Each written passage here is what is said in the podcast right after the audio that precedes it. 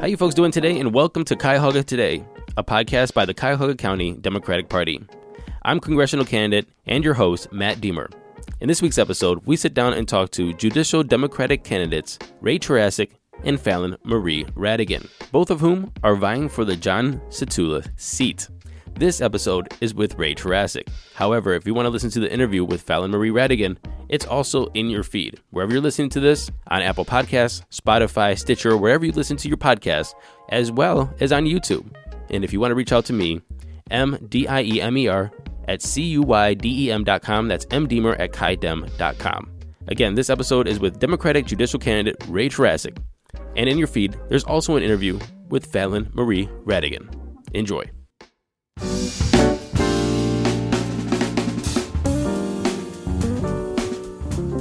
Ray Tarasuck, thank you very much for coming into this podcast in the middle of a blizzard. It's great to be here, Matt. Yeah, it is nasty outside. It's horrible. For anybody that's going to watch this later on, it's probably about 4, 5, 6 inches and still coming down. And it's still coming down, and we're stupid enough to do this today, but you know that's what? Right. We want to make sure that everybody got information of this race. You are running for a Court of Common Pleas right. judge. Who else is in this race is Fallon Marie Radigan. Mm-hmm. And my first question to you, sir, is why do you want to run for a judge? Well, you know, Matt, when I started off my career, this was really not part of the plan, right? You get involved practicing law because you want to help people. I mean, you feel idealistic that way, but that really is the reason a lot of people get into it.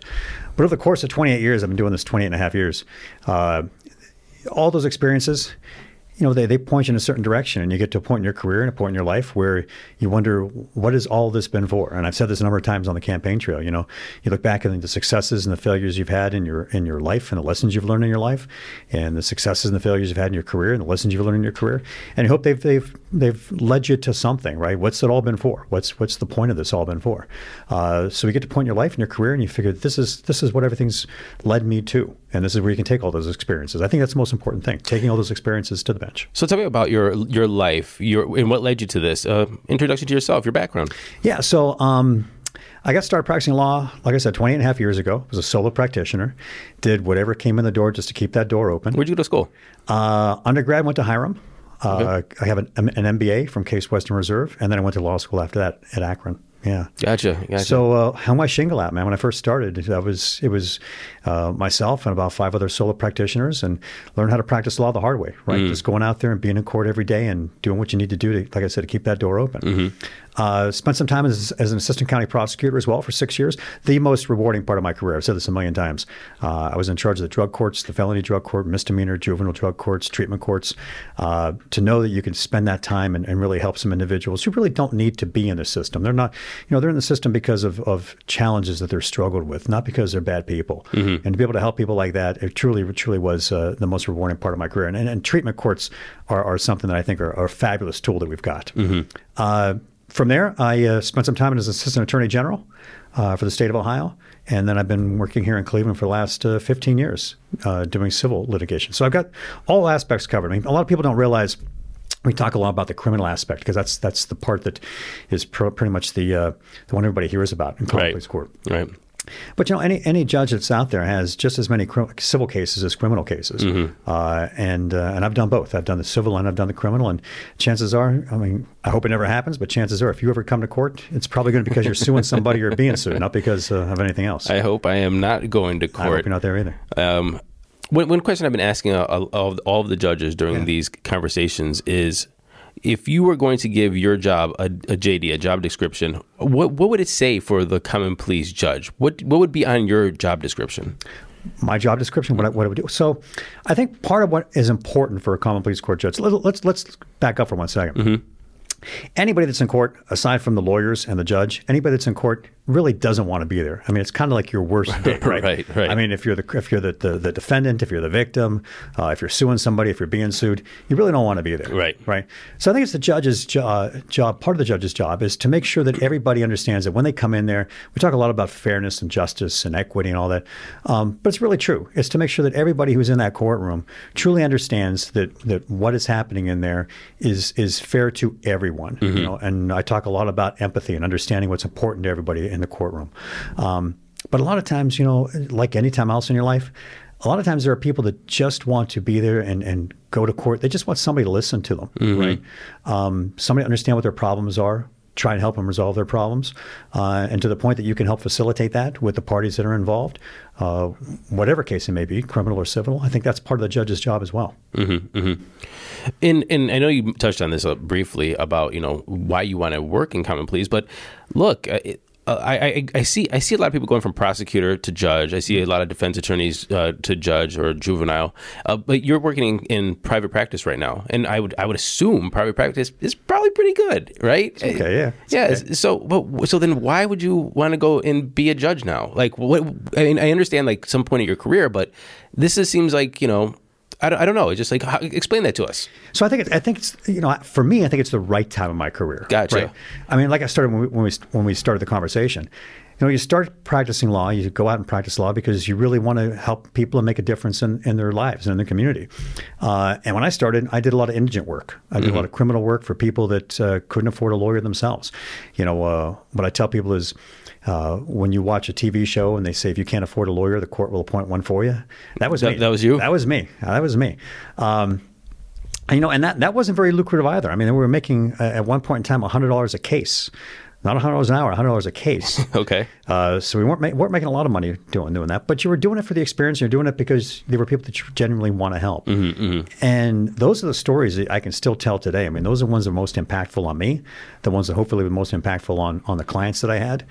But it's kind of come full circle now, right? It's come full circle where you really do want to give back to your community. And I keep going back to the, you know, the experience. And it's not so much the experience is touting my resume, but it's as much as the experience is what you bring to the bench. I mean, I've heard people say, you know, people want judges that have a little bit of gray in their hair, right? And, you know, that there might be some truth to that too. They want people that are experienced both in life and in the practice of law. Yeah, that's true. And in all aspects, right? In all aspects, because when you're there, you want to make sure that the person that's there really understands where you're coming from and can have maybe some of the same life experiences as you.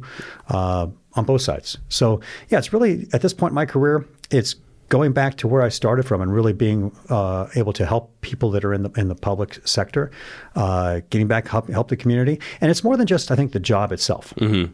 You know, I've said this a number of times too.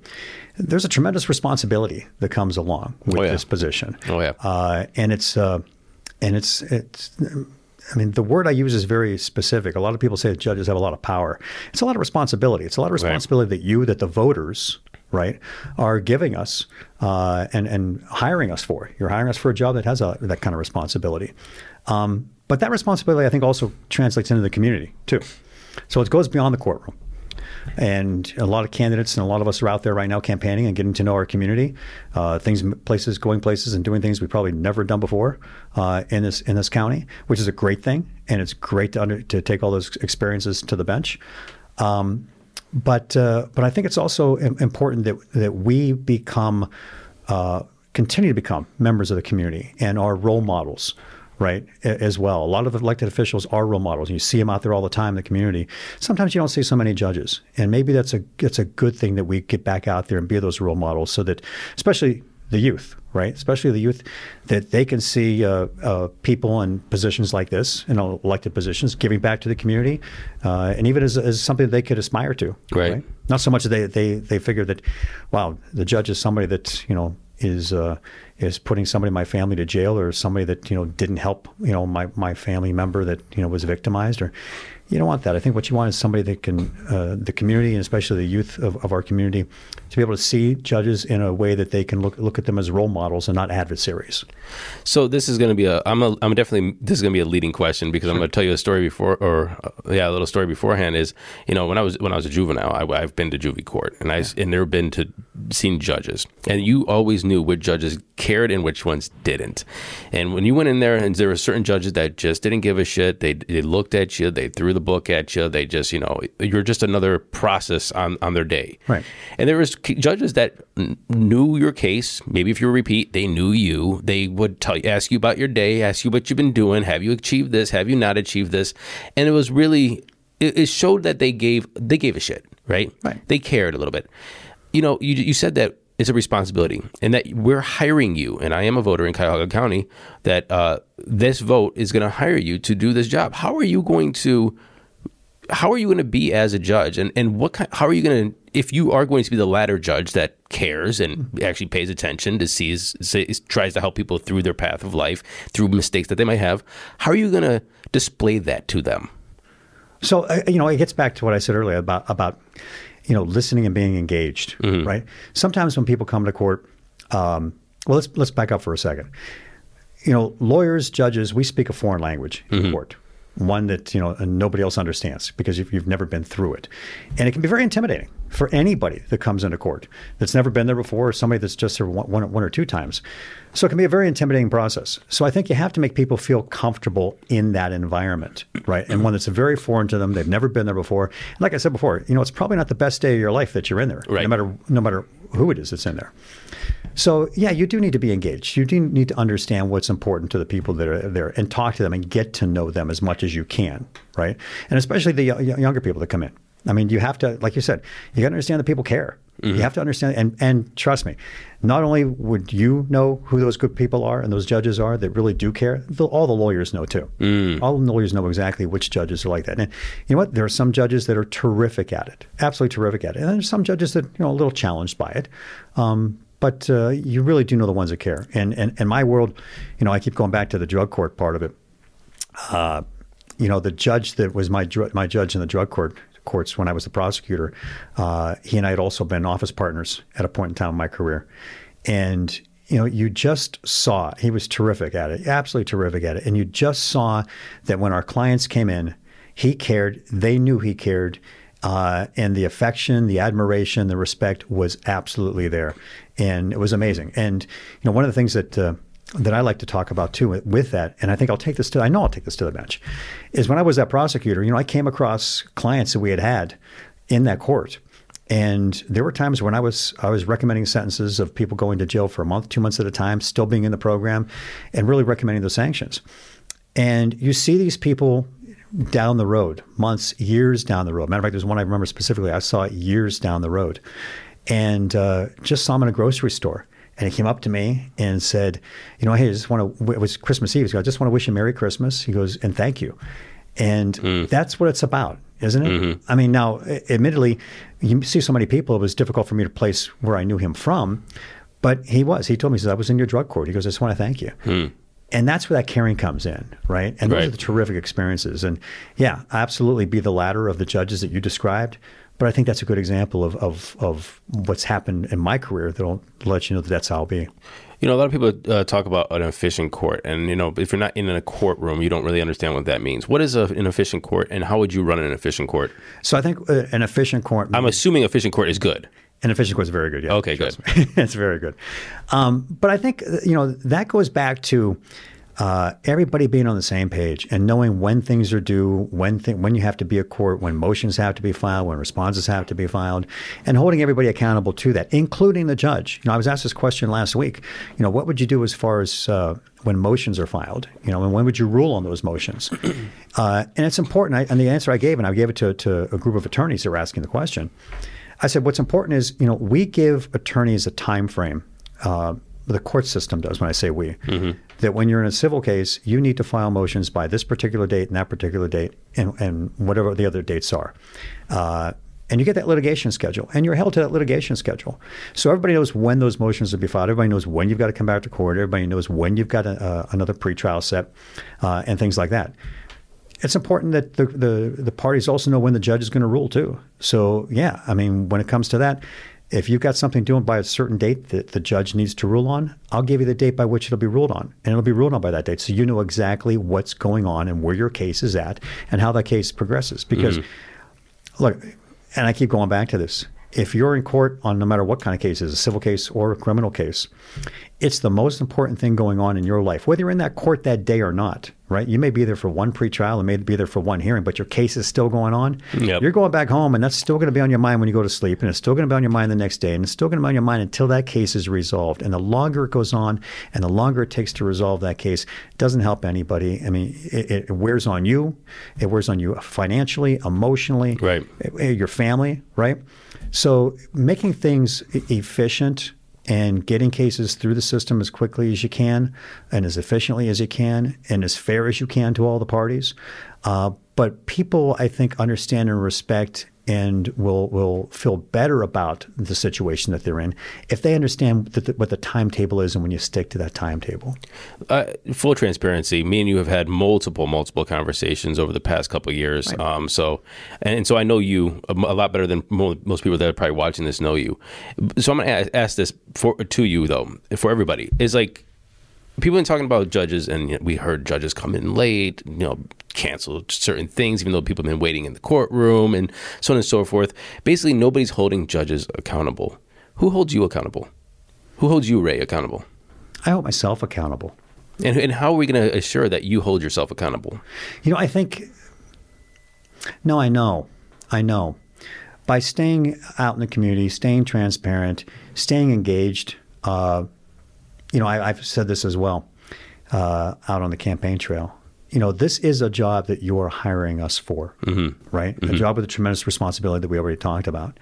But with any job, you get reviewed, don't you? Whether it's a 6-month review or an annual review, mm-hmm. There really isn't that for a judge or for an elected official. Judge's term is for 6 years. So if you were to hire me for 6 years, the next real review I've got is at the ballot box in 6 years, right?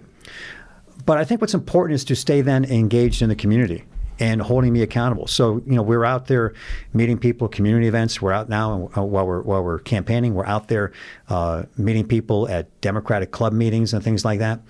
So to continue to do that and to continue to be responsive to people's concerns and any questions. So if you hear I'm handling a case and that case is in the news, or you hear through the grapevine what's going on in my court, you're also going to see me out in the community where you're going to have an opportunity to ask me about and hold me to the promises that I'm making now about how I'm going to run that court. Mm-hmm. So I hold myself responsible. But, I think, like I said, any judge, you don't get that review until 6 years in the ballot box. But the one thing I'm going to promise you and everybody out there is that you'll see me out in the community. You see me out at those meetings often. Maybe not as often as we're out there now, because we're out there 3-4 nights a week. We see you a lot, Ray. Yeah, we see you a lot. But you'll certainly see me. You'll certainly see me, and hopefully you'll see me and my colleagues out there 2, 3, 4 times a year mm-hmm. out at your meeting, right? So that you can do that review, that 6-month review, that quarterly review of the job that I'm doing, and ask me those questions.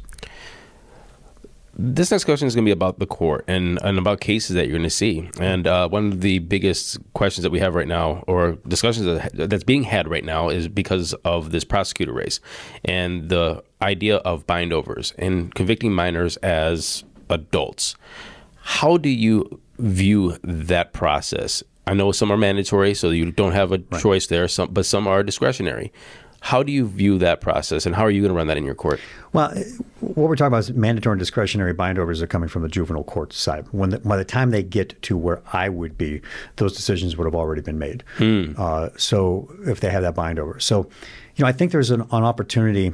So just to clarify, you, in the position that you are looking to be elected for, doesn't have any influence on that process. Not at the very beginning, no. Okay. Not at the very beginning. So when that person comes to you, you already know it's either a discretionary or mandatory, or you are going to be sentencing a minor to X amount of years. Well, that case comes into our court. I don't know where that case is going to go. Okay, I understand. Time.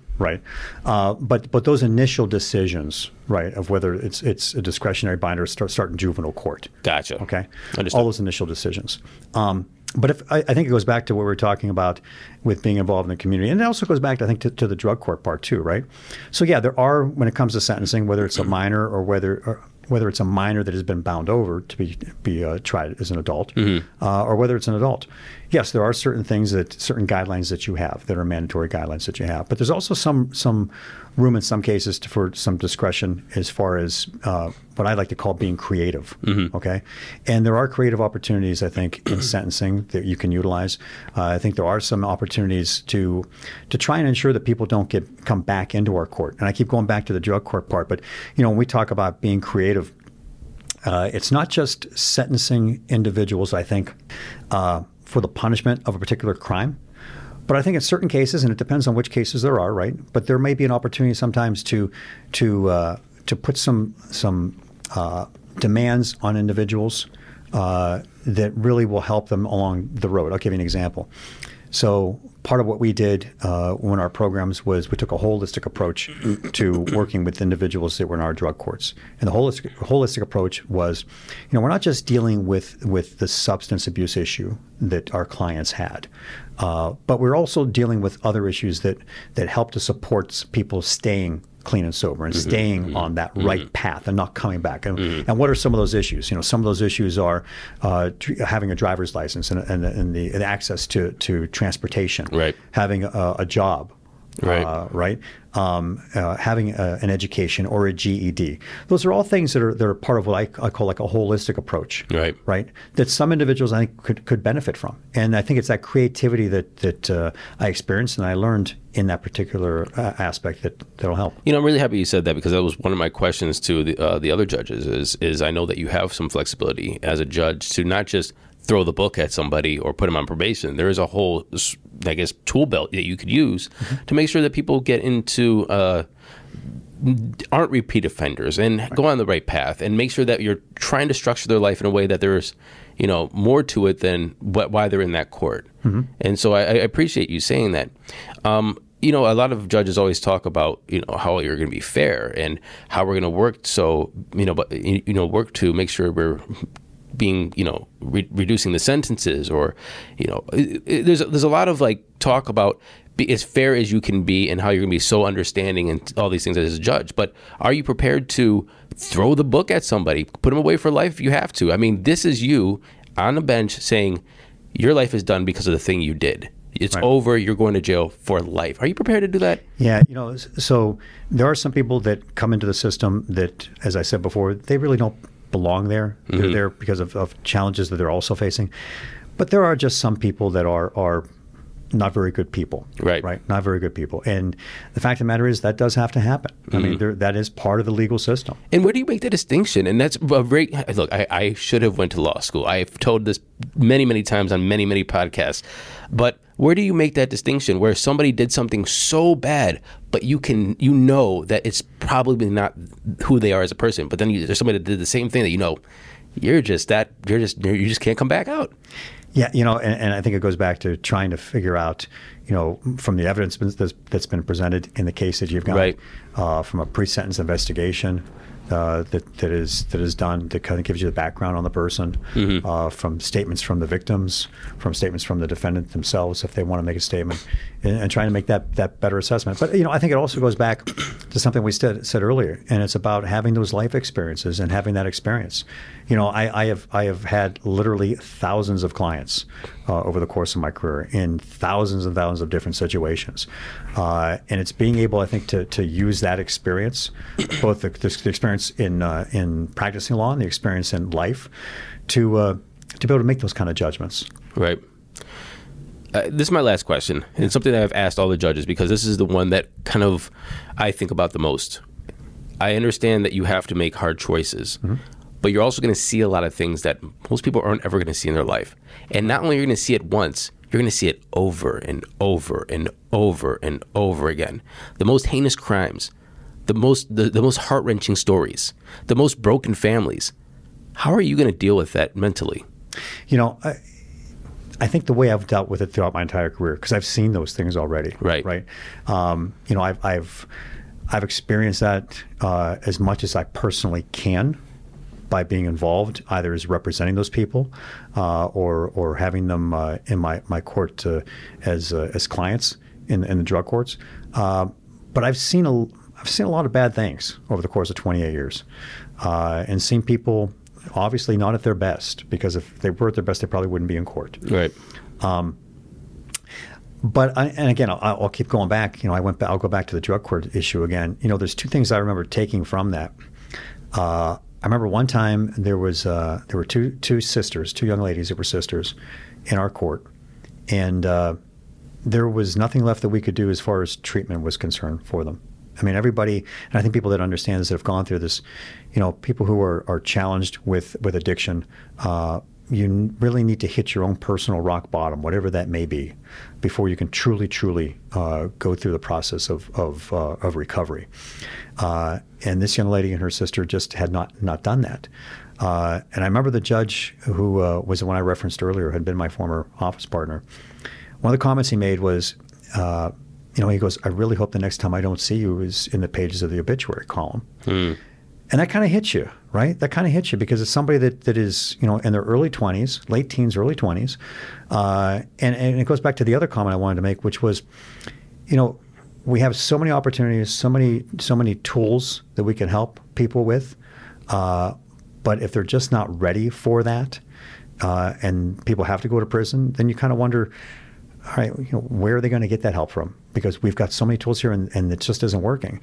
And that comes back, and that is heart-wrenching. Mm-hmm. That is heart-wrenching to know that individuals that you are affecting the rest of their life with what you're recommending, or in case of being a judge, with what you're sentencing. And that is a tough thing to do. But I think you need to. I think you need to understand and see that as difficult as those issues are, there are some times when you can also truly make a great positive difference in somebody's life as well. And as hard as some of those other decisions that you have to make are not ones that we're necessarily going to be happy with, there are a lot of good that you can do for people that come through the court system and for the community. Ray Tarasuck, do me a favor and tell everybody where they can find you, your website, donate to your campaign, or volunteer to help you out. So it's www.tarasuckforjudge.com. How do you spell that? Tarasuck. Okay. Sounds like Tarasuck. And you know what? It looks like Tarasuck sounds like Tarasuck. Tarasuck. You can pronounce it however you want, as long as you vote for it, man. It's okay with me. So it's TarasuckForJudge.com. Mm-hmm. Yep.